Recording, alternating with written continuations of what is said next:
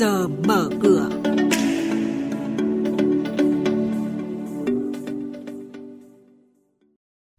Thưa quý vị, trong chuyên mục này sáng nay chúng tôi xin thông tin đến quý vị những thông tin chính đó là hỗ trợ doanh nghiệp người dân do ảnh hưởng của dịch COVID-19, một số ngân hàng tiếp tục điều chỉnh giảm lãi suất cho vay. Tuần này có 39 doanh nghiệp chốt danh sách cổ đông trả cổ tức bằng tiền, bằng cổ phiếu và chia cổ phiếu thưởng. Thị trường chứng khoán Việt Nam thì chỉ số VN Index quay trở lại vùng đỉnh giao dịch vẫn giằng co. Và trên thị trường hàng hóa thế giới thì chỉ số giá nhóm mặt hàng kim loại chìm trong sắc đỏ và giảm điểm. Và sau đây sẽ là nội dung chi tiết. Thưa quý vị và các bạn, sau khi Ngân hàng Nhà nước có văn bản yêu cầu các ngân hàng thương mại tiếp tục giảm lãi suất cho vay, gần đây bắt đầu có một số ngân hàng giảm lãi suất thêm từ 0,2 đến 2% một năm tùy từng gói tín dụng. Trước quan ngại khó tiếp cận lãi suất thấp của một số doanh nghiệp, các ngân hàng khẳng định luôn sẵn sàng nguồn vốn giá rẻ, cả tiền đồng và ngoại tệ. Quan trọng là doanh nghiệp cần thẳng thắn chia sẻ tình hình kinh doanh. Ngân hàng Nhà nước cũng yêu cầu các ngân hàng thương mại công khai mức lãi giảm và gửi báo cáo về Ngân hàng Nhà nước, đồng thời không được để người dân, doanh nghiệp thiếu vốn gây gián đoạn sản xuất. Thông tin về các doanh nghiệp niêm yết, tuần này có 39 doanh nghiệp chốt danh sách cổ đông trả cổ tức bằng tiền, bằng cổ phiếu và chia cổ phiếu thưởng. Trong số đó, nhà đầu tư lưu ý Hôm nay ngày 15 tháng 6 là ngày giao dịch không hưởng quyền để tập đoàn Hoa Sen, mã chứng khoán là HSG, chốt danh sách cổ đông phát hành hơn 44 triệu cổ phiếu trả cổ tức năm tài chính 2019-2020. Tỷ lệ phát hành 10%, tương ứng cổ đông sở hữu 100 cổ phiếu được nhận về 10 cổ phiếu mới. Hôm nay cũng là ngày giao dịch không hưởng quyền để công ty cổ phần chứng khoán Sài Gòn mã chứng khoán SSI chốt danh sách cổ đông chi trả cổ tức năm 2020 bằng tiền tỷ lệ 10%, thời gian thanh toán là ngày 15 tháng 7 năm 2021.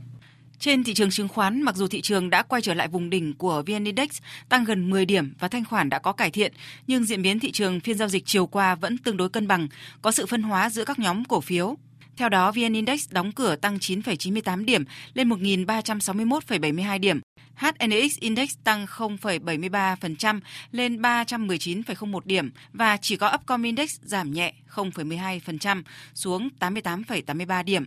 Đây cũng là các mức khởi động thị trường sáng nay. Chuyên gia chứng khoán Lê Ngọc Nam, giám đốc phân tích và tư vấn đầu tư công ty chứng khoán Tân Việt nhận định những điểm nhà đầu tư cần lưu ý trước giờ giao dịch hôm nay các nhóm ngành mà đã giúp cho thị trường có mức tăng rất là tốt trong giai đoạn vừa qua hiện tại vẫn đang cho thấy cái sức mạnh của mình và có thể là một số trong các cổ phiếu của các nhóm ngành sẽ tiếp tục có cái đà tăng trong thời gian sắp tới. Tuy vậy, rõ ràng rằng là các yếu tố dịch bệnh nó cũng sẽ có tác động nói chung đến hoạt động kinh doanh của bất kỳ các nhóm ngành nào đó. Do đó thì tôi nghĩ rằng là nhà đầu tư cũng sẽ cần phải cân nhắc khi mà kết quả kinh doanh quý 2 của các doanh nghiệp chính ở trên sàn được công bố vì có vẻ như là thị trường cũng đang phản ánh khá là tích cực đối với kết quả kinh doanh quý 2 và có thể là các thông tin này đang được phản ánh thì có thể đến cái thời điểm mà chúng ta công bố. Nếu như mà các cái thông tin công bố đó nó không thực sự phù hợp với kỳ vọng của nhà đầu tư thì có thể một số các cổ phiếu hay một số nhóm ngành có sự điều chỉnh.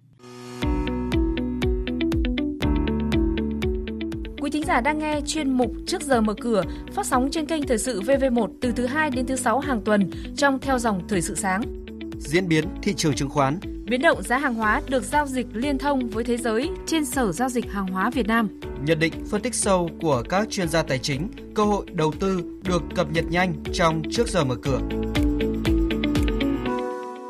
Tiếp sau đây là thông tin từ Sở Giao dịch Hàng hóa Việt Nam, giao dịch liên thông với thị trường thế giới. Thưa quý vị và các bạn, sắc đỏ chiếm ưu thế trên thị trường kim loại trong phiên giao dịch ngày hôm qua. Giá bạc giao động quanh mức 27,85 đô la Mỹ một ounce, chỉ số MXV Index kim loại giảm nhẹ xuống mức 2.115 điểm. Trong tuần này, các số liệu của các nền kinh tế phát triển như chỉ số giá tiêu dùng của các nước châu Âu và chỉ số giá sản xuất PMI của Mỹ được công bố. Cùng với đó là doanh số bán lẻ trong tháng 5.